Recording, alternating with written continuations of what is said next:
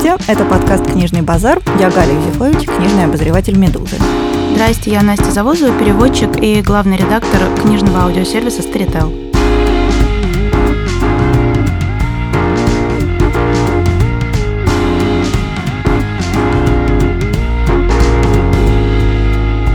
Мы сегодня будем говорить о том, в чем разбираются все люди в мире, практически как в педагогике, а именно об искусстве литературного перевода.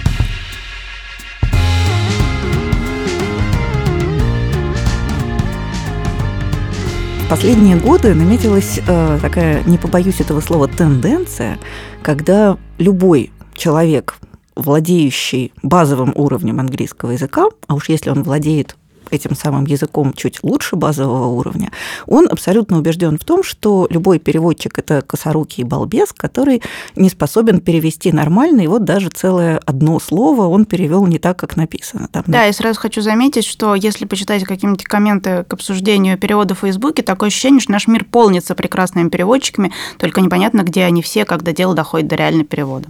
Ну да, но понятно, откуда взялась эта точка зрения. В общем, в советское время э, существовало, во-первых, в советское время перевод был сакрален, потому что э, он предполагал некоторое сакральное знание, а именно, что человек, с одной стороны, владеет очень трудным и малопригодным для использования в реальной жизни иностранным языком, а во-вторых, этот же самый человек еще и, например, знает, что такое ну, гамбургер или мотель или еще какие-то вещи совершенно в советской реальности несуществующие. Поэтому переводчик в советское время, как мне кажется, может, я, конечно, не права, был персоной, наделенной сакральным статусом. Я вот, например, никогда в жизни не слышала, чтобы в советское время кто-нибудь ругал чей-нибудь перевод. Не, но собачились, э, простите, в основном между собой переводчики. Мы знаем историю о том, как Кашкинская школа затравила буквалистов.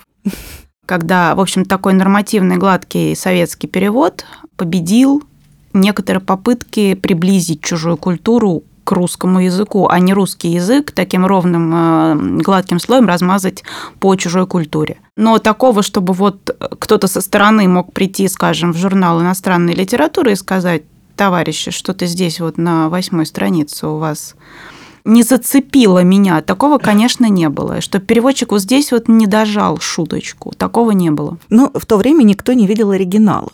Поэтому, например, никого особо не парило, что великий советский писатель, культовый писатель всех поколений Эрнест Хемингуэй выходил на русском порезанный на 25%. Потому что если там, например, не дай бог, какой-нибудь коммунистический персонаж говорил что-нибудь, э, ну, скажем так, этически неоднозначное, например, герой-коммунист предлагал пойти в бордель, то, конечно же, это было абсолютно исключено. В бордель могли ходить только какие-то бездуховные люди, а если человек коммунист, то он в бордель не ногой. И поэтому это, безусловно, вырезалось. И так вырезалось примерно от 25 до 30 процентов великого советского писателя. Но поскольку никто не читал Хемингуэя в оригинале, это было как бы и нормально. И более того, я э, видела, э, опять-таки, какое-то очередное обсуждение, в котором сообщалось, что вот я на таком Хемингуэе взрос, и мне никакого другого Хемингуэя не надо что тоже является важнейшей приметой нашего времени. Отчасти это можно понять, это такой детский импринтинг. Например, у меня есть в детстве была любимая книжка Джен в переводе Станевич. Она жесточайшим образом порезана. А, там отсутствуют целые абзацы. Но при этом это вот такой текст, который я знаю практически наизусть. И понятно, что есть перевод Гуровой, который абсолютно точен, который очень полный, а, он сделан правильно, но это уже не тот перевод, который меня, простите, опять зацепит. Но, с другой стороны, это очень хорошо, что их есть несколько, потому что будущие читатели уже могут выбирать. И понятно, что они, наверное, предпочтут перевод Гуруя как более полный и выполненный без купюр. Ну, вообще, это же идея того, что старый перевод, он всегда лучше, чем новый, это довольно э, порочная идея. Потому что я вот, например, знаю историю про то, как Диккенса переводили в XIX веке на русский. Чувак, который его переводил, он считал, что паб это публичный дом, что немножко нарушало логику повествования. Это в Веденске, да? Да. Угу. И для того, чтобы объяснить регулярное посещения паба героями, ему приходилось дописывать эпизоды. Понятно, что более позднее время такого не было, но тем не менее, на самом деле, вот эта практика адаптации, иногда довольно жесткой адаптации под читателя, она существовала на протяжении, ну, я бы сказала, что до середины 80-х годов, а то и до конца 80-х годов, она у нас считалась абсолютно нормальной. То есть идея того, что если читатель читает переводную книжку, ему должно быть комфортно, как дома – Это была такая священная идея, которая, в общем, претерпела какие-то изменения, я бы сказала, тогда же, когда и все остальное отечественное книгоиздание, а именно в начале 90-х, когда переводить начали кто угодно прости господи, включая меня, просто потому что за это платили какие-то деньги. Вот я уже вспоминала мою любимую Надежду Лухманову в прошлом выпуске, которая просто э, писала что-то от себя, ей давали какой-то текст, она его перепридумывала тут же, как хотела, и говорила, ну, там, подпишут перевод со шведского, ну, какого-то автора придумают, и нормально. То есть, если это был перевод, он был, конечно, переделан, иногда это был вообще не перевод, а просто какое-то сочинительство, выданное за перевод. То есть, все это было довольно зыбко, но очень бойко, гладко читаемо и не вызывало у читателя никаких э, сомнений. Ну, в начале 90-х годов, когда у нас стали издавать э, по методу отложенного спроса все что угодно, существовала же такая практика, когда некоторые романы Э, ну, скажем, кончились романы Агаты Кристи, они вроде все уже перевели, они хорошо идут. Сначала берут Патрицию Вентворд и печатают ее под именем Агаты Кристи, а потом наступает уж совсем без кормицы и нанимают каких-нибудь студентов Лит-института, которые пишут еще немножко Агаты Кристи, это позиционируется как перевод. Или еще были такие прекрасные писатели-фантасты, которых никогда не существовало в реальности, им придумывали красивое иностранное имя, и они, соответственно, тоже фигачили так примерно по 2-3 романа в год, издательство «Северо-Запад» их аккуратно издавало. И граница между, собственно, переводом и продуцированием вот такого вот э, продукта, она была довольно зыбкой. То есть трудно было понять, где что. Между прочим, в нашей фэнтези до сих пор такое сохраняется. Есть такая отечественная писательница Франциска Вудвард. Ну, понятно, что... Может, конечно, есть какой-то шанс, что это настоящее имя, но мне кажется, что это не так. Особенно Франциска хорошо. Или Элли Фрей, которая пишет такой романтический Янг Далт. Тоже абсолютно... Отечественный. Отечественный, да, про шахтерские города где-то. Вот, ну понятно, что поскольку вот это сначала у нас было, э, давайте придумаем и, и как-то это гладко запишем, а, а отрезанное спасем и склеим, склеим значит, пришьем ему новые ножки, потому что старые отрезала цензура. А потом пошли 90-е, вот эти ужаснейшие. Я помню, что я дико не взлюбила, например, Стивена Кинга, потому что в 90-е переводы выходили мало того, что тогда не было Google Translate, это был человеческий Google Translate, еще без корректора.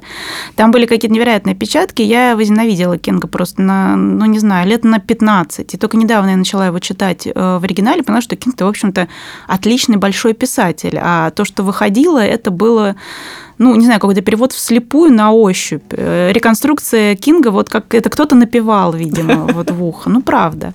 Поэтому, с одной стороны, конечно, понятно, что э, сейчас люди, вооружившись, значит, словарем, знанием иностранного языка, они как-то очень уверенно шеймят переводчиков, потому что, видимо, где-то вот эта вот родовая травма, она не заросла, что сначала все было хорошо, а потом стало так плохо, что, наверное, как-то уже не спасти ничего. Ну, и на самом деле понятно, что вот э, сейчас шейминг переводчиков – это уже такая практически легальная область деятельности. То есть я, у меня вот любимая моя э, ситуация – это я публикую у себя, извините, в Фейсбуке какую-нибудь цитату, и тут же прибегает примерно человек 100-500, и все они говорят, ну, переводчик дурак, ну, руки под, по плечи оторвать, ну, вот как же можно, он же тут слово такое-то перевел так-то, а мы же смотрим в словарь вебстерские, там первое значение не такое, как можно.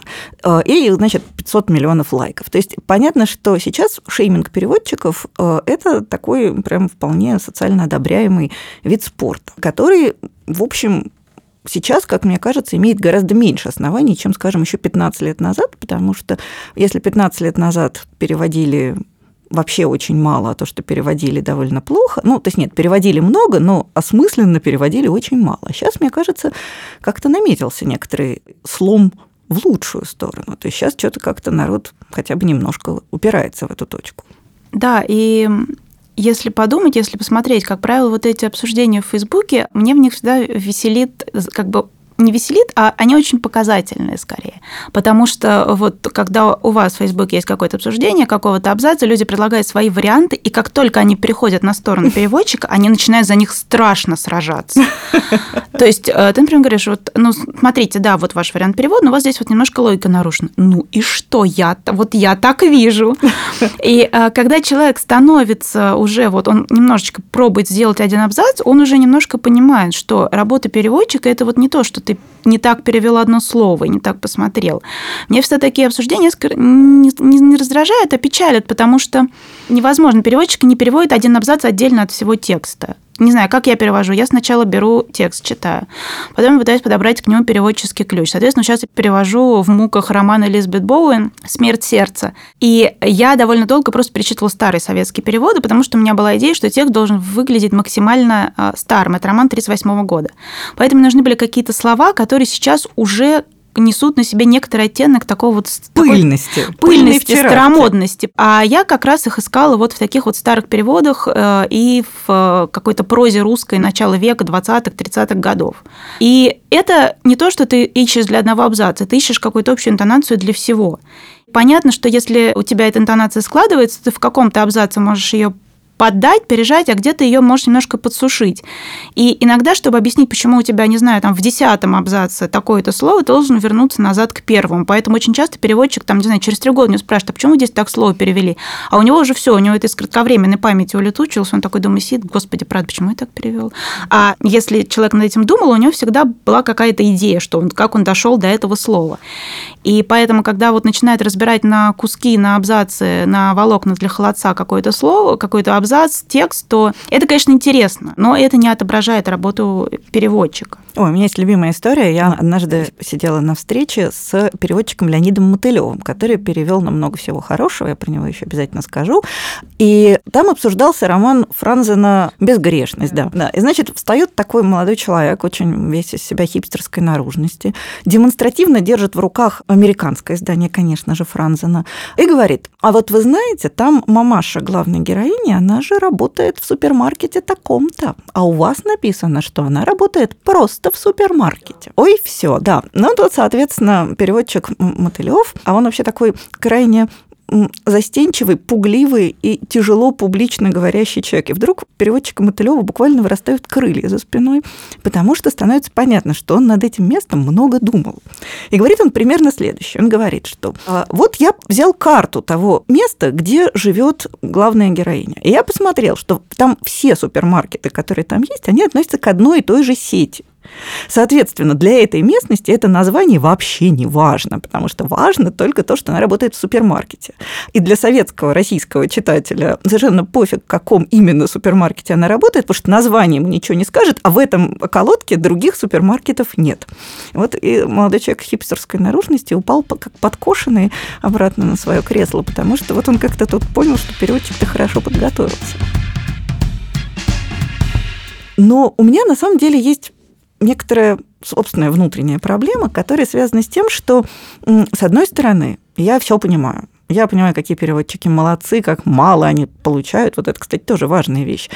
Я помню, что в какой-то момент я поругала э, перевод Максима Немцова из Пинчина, и тут же ко мне пришли какие-то люди совершенно безумные, которые сказали, что ага, вас подкупили конкуренты Максима Немцова, которые тоже хотели переводить Пинчина, но них им отказали, а теперь они надеются, что вот вы Максима Немцова запинаете, они получат эту выгоднейшую работу. Да, это та же история, как э, когда весь хайп э, вокруг Янагихара подняли переводчики, чтобы, конечно, загрести еще побольше бабла.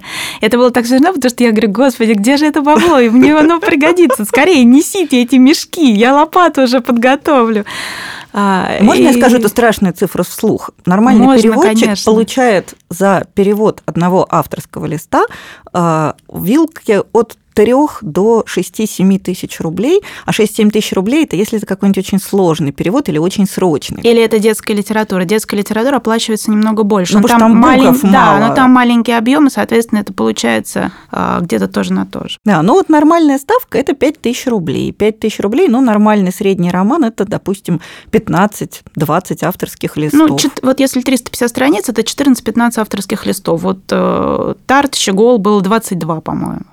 Ну и вот, соответственно, перемножаем на 5000 рублей. То есть страшно обогатиться, перевести роман Донны Тарт, заработать целых, допустим, 110 тысяч рублей. Год ты на это пахал. Да, поделить на 10 месяцев. Обогатился просто как ну, или вот роман э, Эммы Клайн «Девочки», э, там вот это, он маленького стандартного объема, это было там 50 с небольшими копейками тысяч, переводила я его год. Ну, вы все переводили годность. Ну, да, Независимо вот Боуэн, Боуэн бьет мои рекорды по, по заработку. Я думаю, что просто я смогу каждый месяц кофейку вот выпивать. Мы все теперь знаем, что переводчики большие молодцы, они работают в ужасных условиях, им за это никто не платит, им тяжело на свете живется, и они работают комплексно и вообще очень круто подходят к своим задачам, при этом им еще все время предлагают руки оторвать. И, в общем, понятно, что в тот момент, когда ты хочешь покритиковать перевод, ты сразу внутренне понимаешь, что я, значит, выходит тоже кровавый режим, значит, я тоже за все плохое, и вот я сейчас становлюсь как вот эти люди, которые хотят оторвать руки. То есть э, возникает такая странная ситуация. А если ты ругаешь переводчика, значит, ты подлец, ты не ценишь его усилий, ты не хочешь понять цельность его труда. Где-то умирает котенок. Да, где-то умирает котенок, а просто стадо этих котят помирает просто. И ты в результате сидишь такой весь из себя и слова сказать не можешь. Понятно, что есть какие-то легальные объекты э, э, шейминга. Это вот, например, прекрасная Наталья Рейн, которая я удивляюсь, как она переводит, потому что, мне кажется, она не владеет никаким письменным языком. Или вот мой кумир, конечно, мой великий, самый плохой, обладатель титула самого худшего переводчика в мире по моей, в моем персональном рейтинге, это, конечно, Виктор Вебер, который уже несколько поколений читателей взрастил в убежденности, что Стивен Кинг писатель, мягко скажем, средний, в то время как Стивен Кинг, на мой взгляд, писатель абсолютно великий. Но Виктор Вебер переводит его так, что ну, то есть я уже даже давно перестала читать то, что он пишет. Я сразу покупаю Кинга себе по-английски, потому что шансов нет. Но это такие крайние случаи. То есть это реально люди, которые, про которых существует некий общественный консенсус, что вот это вот очень плохо, руками не трогать и вообще близко не подходить, не влезая, убьют. Кстати, я прошу прощения, маленькое лирическое отступление. Я э, много лет я занимаюсь тем, что я капаю на мозг импринту неоклассика, который в рамках АСТ Стивена Кинга издает. И каждый примерно год к ним прихожу и говорю, ну что же вы, идиоты, делаете? Уже, наконец, уберите своего Вебера. А знаете, что они отвечают? Они говорят, а читатель к этому привык. Читатель не станет читать другого Кинга. И вот тут мне кажется, что надо бы кого-то убить. Ну, мне кажется, да, это заранее такое думание за читателя, но с другой стороны, если у них Кинг продается, Никинг продается. Но мне кажется, все равно он не продается так, как на Западе. Ну, конечно, он не продается так, как на Западе, потому что он попадает в совершенно другую аудиторию. То есть вот я каждый раз в России, когда я кому-то говорю, что Кинг великий писатель, я должна это сопроводить, там, ну, я не знаю, 15 извинениями, длинным комментарием, потому что люди на меня смотрят странно. Что true интеллектуалы верят, что Кинг вот он такой и есть, если эти true интеллектуалы случайно не прочитали его по-английски. Поэтому понятно, что в России он попадает в аудиторию аудиторию читателей трэша. А в Америке он попадает и в аудиторию читателя трэша, и в аудиторию читателей мейнстрима, и в интеллектуалов тоже попадает. То есть понятно, что у нас он мог бы продаваться лучше. Ну так вот, возвращаясь, собственно, к переводчикам. Мне кажется, что вот есть такие объекты, про которых всем можно говорить, что вот они дураки, не справляются и вон из профессии. Тут как-то все договорились, и вроде как я пишу, что не берите дети книги в переводе Виктора Вебера, и мне никто за это слово худого не скажет. А есть такая длинная, просторная серая зона, где живут переводы, которые вроде не такие ужасные, а вроде как к ним есть много вопросов. И вот тут вот возникают некоторые сложности, потому что, например, я искренне убеждена, что э, переводчик Петрова плохо переводит Джулиана Барнса. Мне кажется, что Джулиана Барнса вообще очень трудно переводить, тут как бы вопросов нет. Но так его переводить, как переводит его Елена Петрова, мне кажется неправильно. Потому что она теряет по дороге примерно половину его вот этой прекрасной, прозрачной простоты. Но это вот уже такая вещь, когда я это говорю, Тут же прибегают ко мне блюстители всего хорошего и говорят, ну как же, она же старается, она работает цельно и вообще ей мало платят. И вот тут понимаешь, что ты уже кровавый режим. Я вот что хочу сказать, вот вы в самом начале скажете, переводчикам живется плохо, они такие несчастные. На самом деле, а, с одной стороны, нет. Переводчикам а, живется нормально, и они несчастны, потому что занимаются переводом серьезно а, люди, которые которых от этого, простите, прет. То есть, когда ты сидишь над переводом, у тебя прекрасно складываются слова, ты решил головоломку, и у тебя все сошлось, это невероятное ощущение по силе какого-то эмоционального на тебя воздействия. А, и это вот как-то ты с этим живешь, это ты так устроен, и э, тебе от этого приятно. То есть понятно, что переводом э, занимаются люди, э, для которых это совершенно не денежное занятие, а просто приносит им какое-то огромное удовольствие. Но здесь же кроется и проблема. Из-за того, что денег ты за это не получишь, переводчикам э, приходится где-то еще работать. Вот у меня, например, есть full тайм работа, а перевожу я по вечерам и по выходным. И, соответственно, у нас есть совсем плохие переводчики. А, ну, не совсем плохие, а люди, которые, скажем, пытаются этим как-то заработать, и поэтому они, например, сидят и переводят одну книжку за два месяца, чтобы, ну, как-то вот на эти... Там, 10 старушек рубль. Да, чтобы там как-нибудь на эти там 50-60 тысяч э, выжить. А, и, с одной стороны, это понятное желание, а с другой стороны, это, конечно, сказывается на качестве перевода. Одно дело, если ты переводишь триллеры, написанные уже заранее левой ногой, с другой стороны, если тебе вдруг попалась какая-то хорошая книжка, а ты перевел ее так же, как триллер. И, соответственно, понятно, что переводчиков в принципе так мало, что если есть какой-то переводчик, который получается более-менее нормально, вот как в случае с Еленой Петровой, которая, может быть, теряет какие-то смыслы Барнса, но по-хорошему Барнс нужно переводить одну вот эту маленькую книжечку, нужно переводить год плотной работы, потому что у нее такой прозрачный текст, и в каждом слове заложено просто несколько слоев. И для того, чтобы вот это все передать, это нужно сидеть и, и вот, не знаю, там до, до кровавого пота.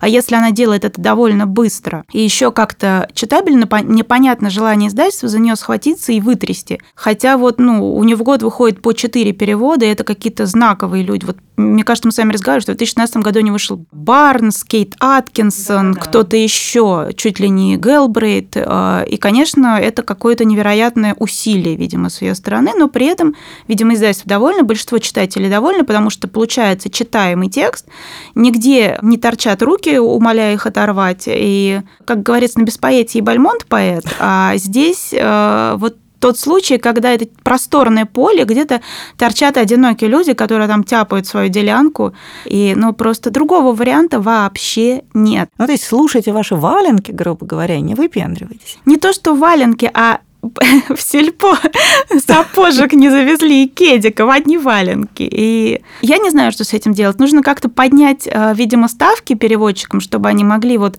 как в былые годы уехать на дачу и прекрасно там себе э, под чаек переводить. Но мы знаем, как выживают хорошие издательства, которые покупают какие-то хорошие книги. Я не знаю, что с этим делать, если честно, кроме того, как продолжать вот это вот тяпать свою делянку и надеяться, что какие-то лучшие времена настанут. Ну вот на самом деле, к сожалению, это же не всегда вопрос денег. Вот у меня есть друг-издатель, который говорит, что у него есть переводчики, которые переводят хорошо и без денег, а что есть, что, как правило, те люди, которые начинают требовать больше денег, это верный для него сигнал, что они хорошо все равно не переведут. Вот самый чудовищный в моей практике скандал с э, переводом, это был, когда в прошлом году издательство Адмаргином выпустило книгу Оливии Лэнг «Одинокий город», которая заметная, важная, громкая книга. Ее переводил дуэт Шаши Мартыновой и э, Максима Немцова.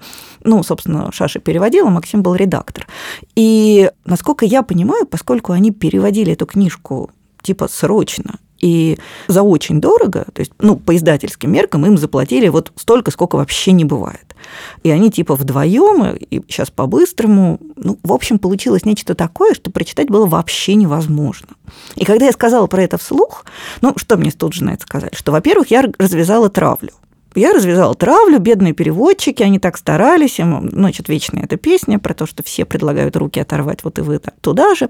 А второе было то, что я развязала травлю маленького, слабого, независимого издательства, которое такое вот прям бедненькое, что если его ругать, то оно сейчас умрет у тебя на руках. Это же действительно очень большая проблема. То есть я не понимаю, что с этим делать, потому что как только ты открываешь рот, ты становишься пособник кровавого режима, пока ты молчишь, то, соответственно, процветают сто цветов, и никто вообще про это даже не говорит и не думает. Еще вечная такая тема, что дискуссия о переводе – это профессиональная дискуссия. А вы, типа читатели, вы пойдете все лесом, потому что вы все равно в этом ни черта не понимаете, э, вы не умеете думать как переводчик. Соответственно, ваше место возле параши.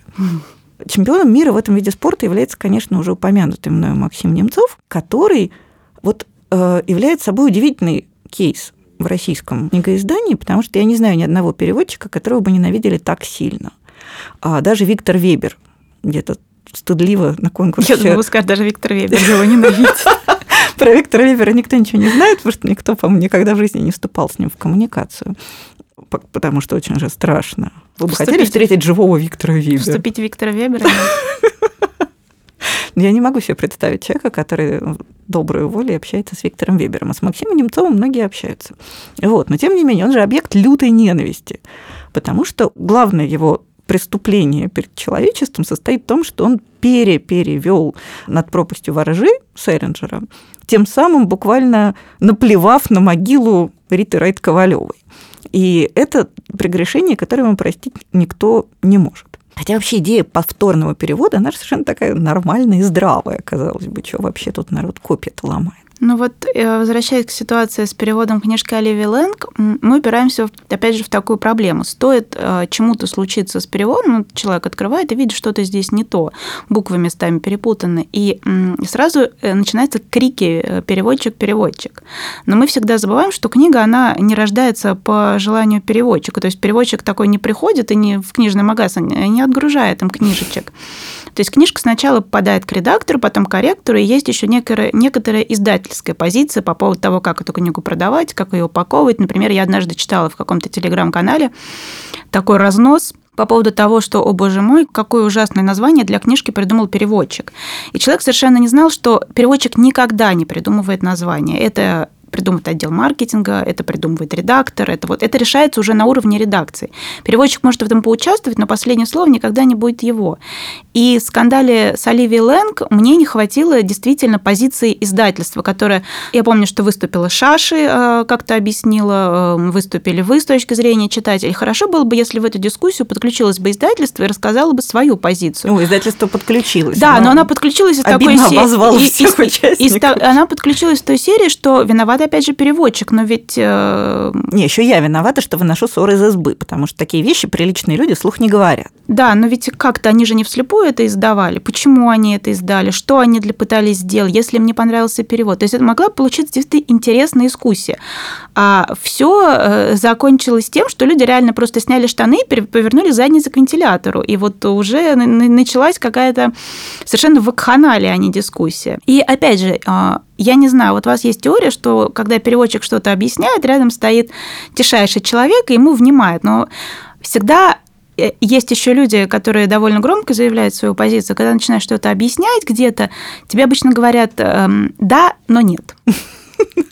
И вот, Но это, мне кажется, типовой ответ практически на любой И вот просто опускается руки, потому что ты говоришь, ну вот здесь вот я вот это вот думал, думал и придумал, а вот знаете, вот здесь вот такая аллюзия, а я придумал, вот нашел переводческий ключ, и тебе говорят, не, ну все равно говно получилось. Ну, как бы, а что, вы, что с вас взять-то?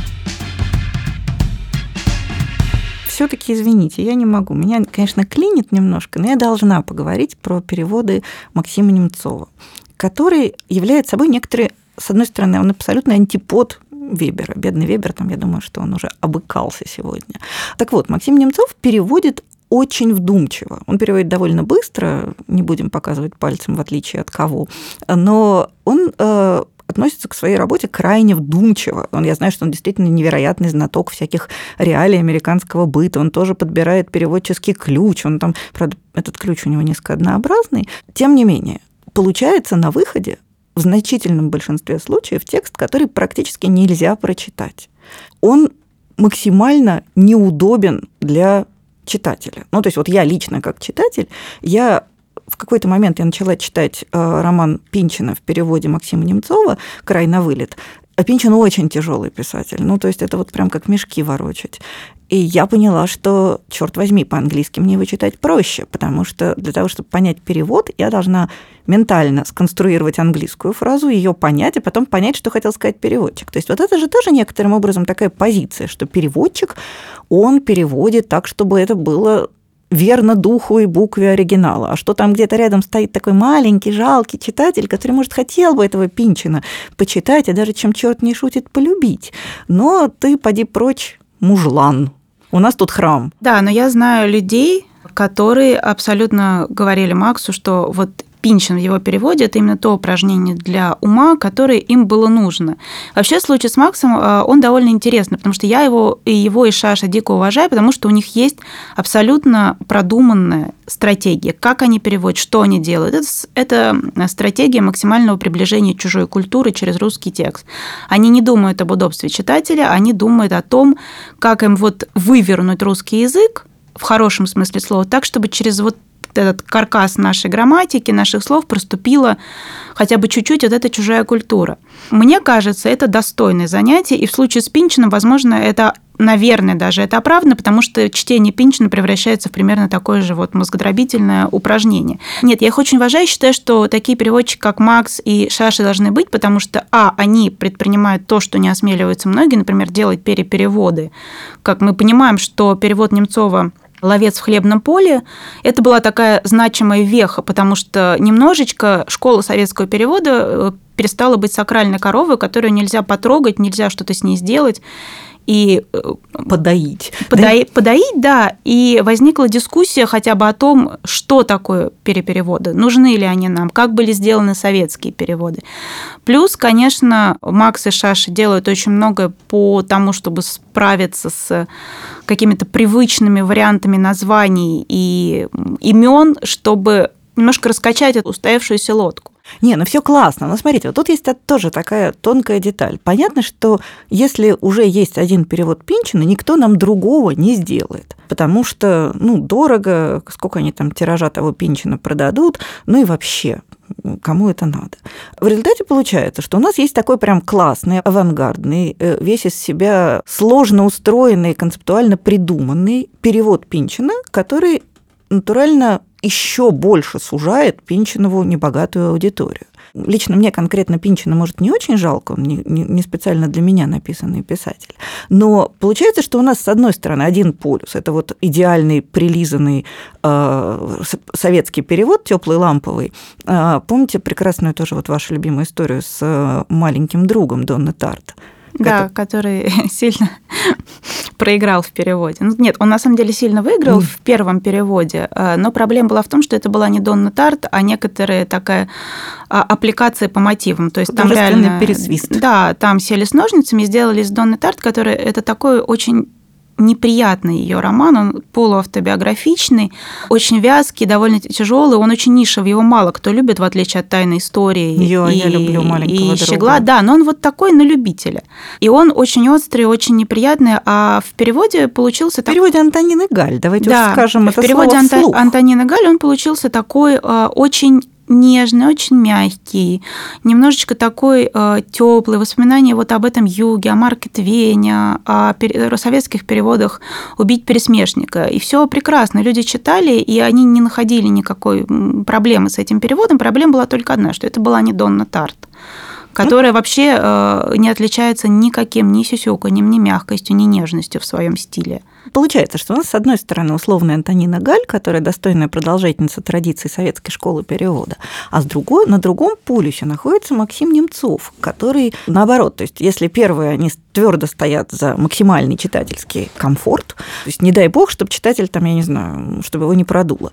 А с другой стороны сидит Максим Немцов, который говорит, а ты вообще, читатель, пшел вон отсюда, это не для тебя все сделано, иди отсюда и не думай даже сюда возвращаться, а то еще придешь и наследишь тут у меня, у меня тут пол вымыт жесткой шваброй концептуального мышления. Ну вот опять мы упираемся в ту же проблему, что когда доходит дело до критики переводов Пинчина, я не, не говорю как бы нормальная критика перевода с разбором, там, с какими-то вопросами к переводчику, с попыткой все это перевести в русло какой-то профессиональной интересной дискуссии, когда люди э, просто приходят и начинают говорить, что надо там Немцова оторвать руки, проблема упираемся в том, что другого Немцова у нас для вас нет, и других переводчиков Пинчина у вас для нас нет. Одно дело говорить, как бы я хотела нормальный перевод Пинчина, а с другой стороны реально сесть его перевести. И опять же непонятно, что с этим делать. А, кто захочет еще раз переводить Пинчина за такие деньги и понимая, что он на это угробит год-два своего времени. Ну, на а, Пинчина-то не меньше. Да, да, а любители Пинчина, например, ну не знаю, тысяча человек во всей России – либо у тебя настолько горит, что ты, ладно, сядешь его переводить, либо ты говоришь, ну, оторвем руки, сложим в углу и, и, и пойдем дальше себе как-то жить. Да, Митчелла. да, то есть э, Макс делает большое, интересное, классное дело. Это потрясающая стратегия, я очень безмерно уважаю их шаши, но он так заметен вот с этой своей стратегией, потому что больше никого нет.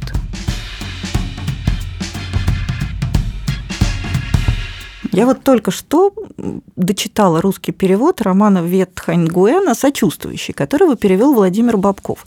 Это довольно сложный стилистический текст, потому что он написан от лица вьетнамца, который говорит по-английски лучше, чем американцы, и дико этим выпендривается. То есть он такой несколько искусственно выпендрежный стиль, который вообще довольно сложно каким-то простым способом транслировать в русский. Вот понятно, почему, собственно говоря, Бабков а, с этим переводом ковырялся год, потому что он сумел, с одной стороны, сделать так, что этот язык выглядит химически э, химическим английским, и в то же время он достаточно комфортен для российского читателя. То есть где находится вот это вот точка, в которой, с одной стороны, Донна Тарт не становится теплой ламповой, а с другой стороны, ее еще можно прочитать, потому что все-таки сохран... механическое сохранение английского синтаксиса на русском, за который, в частности, ратуют Немцов, это очень какая-то стрёмная история. Ну, то есть я не могу понять, как можно английский синтаксис транслировать в русский язык, так чтобы это все-таки можно было дочитать. Но вот здесь все дело в том, что есть такая вещь, как переводческое решение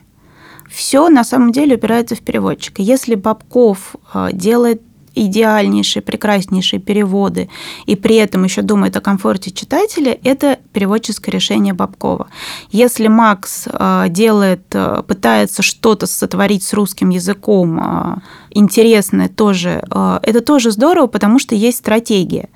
Я всегда очень рада, когда у переводчика заметно, что он над текстом думал, что он...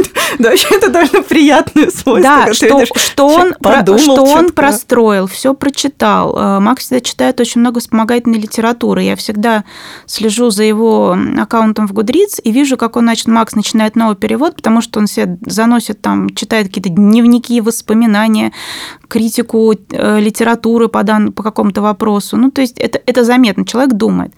И я, как переводчик, у меня есть некоторая к этому слабость. То есть я понимаю, что человек придумал, продумал перевод, ну а дальше уже его лежит ответственность перед автором, как он его сделал. Потому что понятно, что есть серьезная ответственность перед читателем. Я, я тоже вот, мне не, не достает смелости Макса, и я всегда стараюсь подумать... Малодушно стараетесь подумать. Да, как это еще будет выглядеть для читателя. Но это гораздо лучше, чем когда человек явно садится, открывает книгу, не читая, начинает фигачить. Э, ну что, Немцов, между прочим, всегда говорит, что он не дочитывает роман, что он читает роман параллельно с переводом, потому что иначе ему неинтересно. Все равно мы понимаем, что он его не читает не так, как не читают его, скажем так, ну, халтурные переводчики, э, которые, может быть, и читают, но просто не могут два, два слова связать, или у них проблемы с грамматикой, или они начинают вот это все, и тут он пересек комнату и достал свою руку из кармана.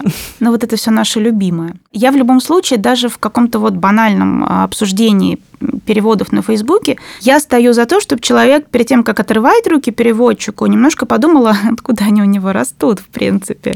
Потому что мы, в принципе, дико такие пугливые и стеснительные люди. Нам очень сложно выступать на публике, вот это вот обнажать там свое сердечко, где у нас бьется любовь ко всему золотому, вот это прекрасное ощущение воздуха, любви, которое там, не знаю, есть в романах Тарт. И когда ты видишь, ты сидел-сидел, а потом тебе без объяснения, без объявления войны говорят, пожалуйста, сейчас мы без вазелина руки в задницу запихнем. Это как-то очень э, расхолаживает. То есть ты думаешь, ну а что же я вот тут буду объяснять? Объяснять, когда мне уже человек уже нашел, что со мной сделал. Будем переходить к разделу «Польза». У нас же есть раздел, в котором мы наносим пользу и рассказываем про те конкретные книжки, на которые нам кажется, надо обратить внимание. И я позволю себе начать, наверное, вот все-таки советской школы перевода, э, извините, и назову, может быть, имя переводчика, который, который не то чтобы прям все знают, потому что она не самый громкий переводчик советского времени, на мой взгляд, один из самых важных. Это Инна Бернштейн, и я хочу обратить ваше внимание на два ее перевода, которые вы наверняка читали, или как минимум они у вас на полочке стоят. Это перевод Моби Дика и перевод «Смерти Артура» Томаса Меллори. А, тут а, мне кажется, что важное свойство обеих этих книжек состоит в том, что э, для того, чтобы их перевести, переводчик придумал специальный целый другой язык. Понятно, что прародителем этого типа перевода был Гнедич, который перевел Илиаду, придумав все вот эти смешные слова, типа там пышнопоножные мужи ахейцы, многорыбное море, виноцветное также море, шлемоблещущий Гектор. Вот все эти слова, их в русском языке не было. И он их искусственно сконструировал. И это, на самом деле, очень крутое было решение, потому что гомеровский язык, он же тоже дико архаичный. То есть он для греков классической эпохи, он звучал примерно так же, как для русского читателя начала XIX века звучал перевод Гнедича. Вот, собственно говоря, Инна Бернштейн, она в «Моби Дике» и в «Смерти Артура» делает какую-то очень похожую штуку. То есть она придумывает новый, несуществующий пласт русского языка, который, с одной стороны, воспринимается как понятный, а с другой стороны, воспринимается как в достаточной степени чужеродный. То есть там есть одновременный вот этот эффект сохранения странности, сохранения неприглаженности, а с другой стороны есть ощущение при этом какой-то такой читательской понятности и удобства для чтения. То есть мне кажется, что вообще все переводы Инны Бернштейн, она еще переводила все народно любимые романы Ивлена «Возвращение в Брайтсхед», она вот прям действительно какой-то такой удивительный мастер именно советской переводческой школы, которая подтверждает то, что не все оттуда нужно сбросить с корабля современности. Ну вот, кстати, о переводе «Возвращение в Брайтсхед». Я когда делала Боуэн, э, смотрела в том числе этот перевод и сверяла с оригиналом. И, конечно, это тот случай, когда он пострадал явно от цензуры, потому что там буквально в первом абзаце автор пишет, что что-то там э, над Божьей землей или да, что-то да, да, такое. Там все про религию выкинули. Да, и но это какое-то совершенно невинное, невинное замечание, и в первом абзаце Берштейна этого вообще в помине нет, потому что, ну как же это? Сегодня ты играешь джаз, а вот это все. Я хочу рассказать о моем любимом переводе и вообще э, одной из моих любимых книг, которую почему-то у нас никак не переиздадут на русском. Да, да, я тоже ее люблю. Э, и это, конечно, и более того, у нас никак не переведут другие романы этого писателя, и это очень обидно, потому что, казалось бы, вот сейчас-то уже надо хватать и переводить. Это шведский писатель Микаэль Ниеми и его э, потрясающая книжка «Популярная музыка из Виттулы». Переводчика зовут Руслан Косынкин, и это один из самых гениальнейших переводчиков со шведского языка, которых я знаю. А он еще что-нибудь переводил? Он переводил «Вторую жизнь Увы», mm. человек по имени mm-hmm. Увы, который в переводе у нас «Вторая жизнь Увы». И он переводил э, такие нуарные триллеры Йенса Лапидуса, который вот совершенно такой скандинавский нуарный триллер про торговцев наркотиками, какие-то разборки югославских банд, какие-то вот это все. А, но я это читала с огромным удовольствием, потому что это был вот такой классно, чисто, э, здорово сделанный текст. Но в популярной музыке из Виттулы меня поразило, насколько Косынкин э, передает вот этот невероятный язык с таким запахом деревенского такого душка навоза. Там Речь идет о двух мальчиках, которые живут в совершеннейшей деревне, где-то на финско-шведской границе. А, единственных радостей это значит попариться в сауне, потом подраться, потом пойти, значит, на свадьбу, там а, есть, пить, есть, пить, а потом, значит, носит основное блюдо. А как же грибы сожрать? Вот. Ну, галлюциногенные. это нет, там вот и... Нет, ну почему, они там жрут галлюциногены. Ну, по... нет, я про основные пока радости в деревне, что значит, едят, пьют, едят, пьют, потом вносят основное блюдо, и нужно жрать, пока ты не упадешь со стола, а кто последним упадет, то, то значит и хорошо. И там два главных героя, они, это 60-е, они для себя обнаруживают э, рок-н-ролл. И они начинают играть в группе сначала э, буквально на вырезанных из деревяшек гитар, под пластинку, а потом уже значит, сбивает свою группу. И это какой-то невероятно ритмичный, очень гормонально заряженный, очень смешной текст, который вот резко переходит от смешного к пронзительно грустному. И ты, когда читаешь, ты, в общем-то, с одной стороны понимаешь, что это шведская книжка, что это ребята, это не, не гопота из Челябинска, а гопота из Витулы, которые с невероятно тонкими сердцами, душами. И в то же время ты вот никак-никак не отвлекаешься на язык. Тебя, тебя несет этим абсолютным ритмическим э, потоком. Поэтому мне кажется, что эта книжка, а, заслужит переиздание, и нам нужно, конечно, посмотреть, что еще Ниеми сделал хорошего другого. Да, вот тут я хочу горячо присоединиться, потому что я вообще до встречи с Настей, я никогда не видела никого, кто бы любил эту книжку помимо меня, и она действительно совершенно невероятная, она удивительно одновременно смешная и жуткая, и mm-hmm. очень нежная, то есть прям прекрасная книга. А, не знаю, так мы ее так радостно советуем, а купить-то ее нельзя, и в электронном ну, она, виде ее она, тоже нет. Нет, она есть, перевод еще, ну вот это был какой-то сам лип, сам издат, сайт, и переводчик там выложил этот mm. перевод, то есть он абсолютно легально находится в интернете. Я говорю легально, потому что эту книгу вообще никак нельзя а, купить, и ну, это единственный способ у людей ознакомиться с этим текстом. Может быть, мы сейчас как-то поможем его переиздать, потому что он, он, он прекрасен. Ну, я уже упоминала Леонида Мотылева, который, наверное, вот из всех ныне действующих переводчиков, по крайней мере, переводчиков старшего поколения, он такой вот мой персональный кумир. И я хотела бы посоветовать его перевод романа Арундати Рой «Бог мелочей». Сейчас выходит второй роман Арундати Рой, который Мотылев переводить отказался, что многое нам говорит о качестве этого второго романа. Ну да бог с ним. Роман э, Арундати Рой «Бог мелочей» – это роман исключительно стилистически сложный. Я прочитала его в своей жизни три раза, потому что это одна из моих любимых книг по жизни.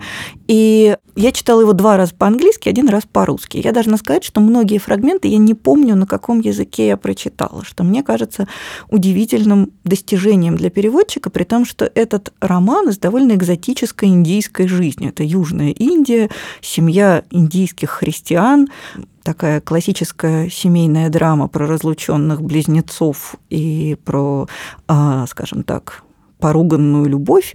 И э, все это очень укоренено в индийском колорите, и все это еще до кучи написано таким сложным поэтическим языком. И вот как-то э, Мотылев ухитрился все это собрать вместе и получился текст, который, с одной стороны, очень похож на оригинал, настолько похож на оригинал, что я просто... Вот у меня в голове этот текст живет без швов, сразу на двух языках. А с другой стороны, он удивительно хорошо звучит по-русски. То есть это вот какое-то редкое сочетание абсолютной верности оригиналу и абсолютной при этом интеграции в русскую культуру. Так что, если вы вдруг еще не читали, хотя я, по-моему, уже всем ее посоветовала раз 500, Арундати Рой «Бог мелочей» в переводе Леонида Мотылева.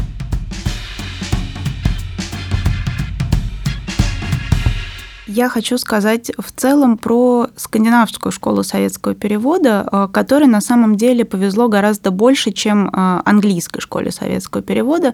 Вообще, э, чем хороши редкие языки, если человек уже с них переводит, он, как правило, делает это более тучно, более осознанно. И вот что э, в советской школе перевода были невероятные переводчики скандинавских языков. Это Юлиана Яхнина, Любовь Горлина, что-то делала прекрасно совершенно Елена Сурец. Например, я обожаю ее в ее переводе роман датского писателя Йенса Петра Якобсона «Нильс Люна», где у нее невероятно до каких-то вершин достигает светопись.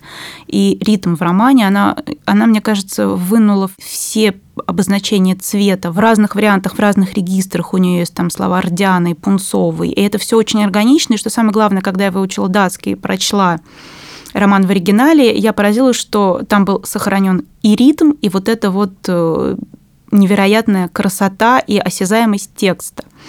То есть, соответственно, э, если вот вы видите э, какой-то старый перевод и понимаете, что там, не знаю, Яхнина, Горлина, Сурец, э, можно, можно брать спокойно, без, э, без каких-то, там, не знаю, сомнений, сожалений. И сейчас очень-очень хорошая школа скандинавского перевода, она по-прежнему. Например, э, есть прекрасный переводчик с норвежского Александра Ливанова, который очень смешно перевела один из моих любимых романов э, Туры Рендерга «Шарлотта Изабель Хансен», где очень смешной роман, когда чуваку, литературоведу, специалист по Бахтину, выдают ребенка, у него есть подросшая дочь, о которой он не знает, и мать ему говорит, вот тебе ребенок пока уже, как бы, может быть, займешься. И он пытается воспитывать ее в карнавальной культуре по Бахтину, потому что он просто по-другому не умеет.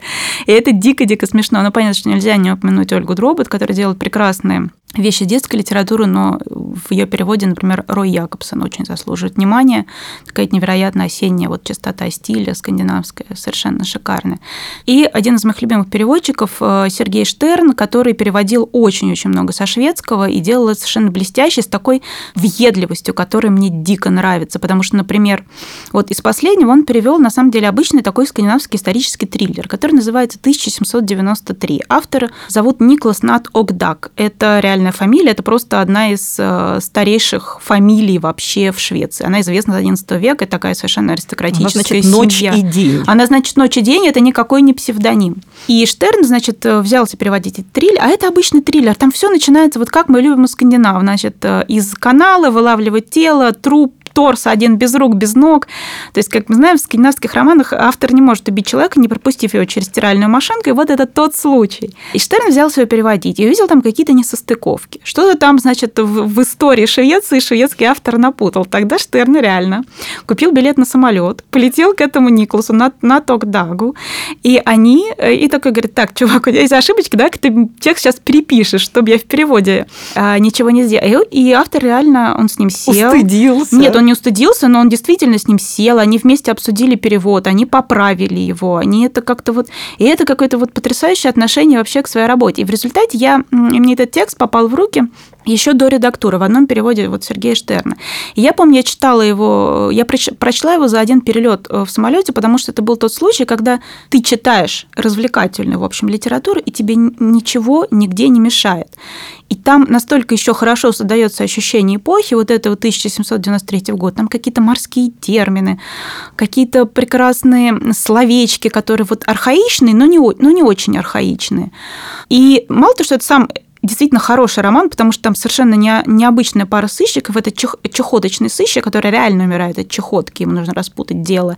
И э, бывший, значит, шведский солдат, который, у которого одна рука деревянная, он ей, значит, если что, какая драка, он ей лупит просто, потому что этой деревянной рукой можно вмазать так, что не поздоровится. Там несколько историй, несколько голосов, все в конце органично складывается в разгадку. В общем, это так круто. Но мне очень нравится, что человек, в общем-то, к производству развлекательного триллера подошел невероятно ответственный. Сделал вот так, что не стыдно вообще, это очень круто. Ну, а еще, если кому-то хочется посерьезнее литературы, то, конечно же, нужно отметить, что Штерн недавно переперевел без купюр заново полностью всеми любимый роман «Путешествие Нильса с дикими гусями» и э, сагу о Йосте Берлинге Сельмы Лагерлёв. И это то, на что стоит обратить внимание. Это сделано очень хорошо, очень поэтично, очень качественно. Это не было стремление как-то унизить предыдущий перевод, это именно было желание восстановить то, что все-таки на самом деле было в оригинале.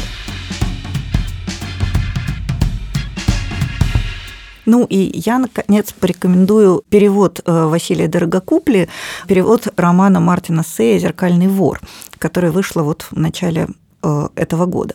Этот роман, который состоит из трех частей. Первая часть действия разворачивается в 50-е годы в Калифорнии, вторая часть тоже в Калифорнии, но уже в начале нулевых годов 21 века, и третья часть – это 16-15 век Венеция. И, соответственно, это три абсолютно разных стилистических регистра, которые, тем не менее, очень между собой созвучны. То есть это вообще такой роман, он производит впечатление немножко симфоническое, когда три абсолютно самостоятельных голоса звучат при этом в дивной гармонии. И мне, меня поразило то, что Василий Дорогокупля э, сумел вот это сохранить. Э, при этом этот перевод к нему была масса претензий, потому что он весь выполнен в настоящем времени, потому что ну, российский читатель вообще плохо переваривает романы, переведенные настоящим временем. А, э, ну, проблема в том, что Мартин Сей написал свой роман в настоящем времени, и Дорогокупля перевел этот роман так, что вот я, например, вообще заметила это неорганичное для русского глаза настоящее время где-то примерно на 30% книжки. То есть он сумел вот этот чужой прием абсолютно четко сохранить и при этом каким-то образом его так адаптировать для российского читателя, что, ну, то есть кого-то, конечно, ранит и аффектит, а кого-то, в общем, и нормально. Но самое главное, это вот его умение передать вот этот стилистический регистр, э, вот эту, вот эту гармонию трех независимых голосов. Ну и тут же нельзя не сказать, что э, Дорогокупля также переводил Диану Сеттерфилд, и мне кажется, что, ну, я не самый большой поклонник этого автора, но, тем не менее, «Тринадцатая сказка» написана достаточно вычурным языком. Я ее просто читала изначально по-английски, еще читала и думала, вот как интересно ребята будут выкручивать. Да, там такая стилизация немножечко да. под роман 19 да, века, там... такой немножко уютный, но все равно это явно вот этот э, немножко старинный язык заметен, вбивается. Но он, с одной стороны, заметен, а с другой стороны, он так дан с некоторой дистанцией. То есть это не... То есть это, такая, это такие большие жирные кавычки, в которые там как бы весь этот роман забран. То есть он, с одной стороны, косит под э, классическую английскую литературу XIX века, а с другой стороны, он как бы стилистически немножко над этим XIX-вечным романом иронизирует. И вот мне кажется, что вообще вот эта вот удивительная способность играть разными стилистическими регистрами, это вот прям Дорогокупля большой молодец. Э, если что увидите в его переводе, то имейте в виду, что не подведет. А я в заключение хочу сказать про книгу, которая у нас мало известна. Как-то, мне кажется, она прошла довольно незамеченной, а она совершенно прекрасна. Ее издавали где-то в десятых годах этого века. Это такой английский писатель Роберт Най, и книжка называется «Покойный господин Шекспир», а переводчик Александр Сафронов. Это такая очередная, немного апокрифичная история о Шекспире, которую пишет у себя на чердаке, я уже не помню, то ли какой-то актеришка, прибившийся к трупе Шекспира, то ли какой-то совершенно случайный человек, который как-то вот оказался в этой трупе. И это такая позиция, конечно, истинного стратфордианца. Доказать, что Шекспир со всей его а, вот этой вот деревенскостью, со всей его какой-то неаристократичностью, при этом был человек широченного ума и мог, мог все вот это написать. Это написано с огромной, с огромной любовью к Шекспиру, как к реально существующему человеку. Но здесь не самое важное, важно в этой книжке невероятно потрясающий голос рассказчика и невероятно потрясающий ритм.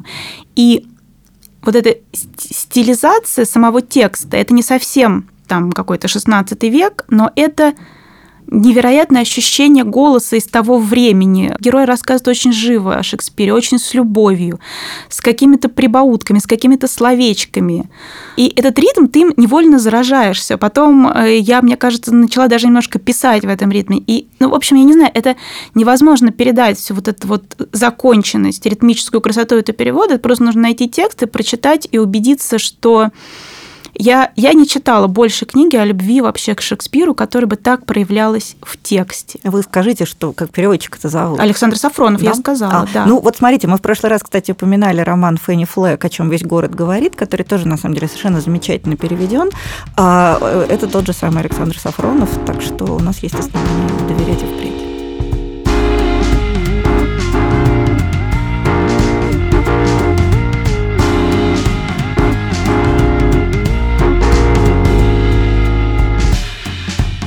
Это был подкаст «Книжный базар». Я Галя Юзефович. Я Настя Завозова. До встречи через неделю.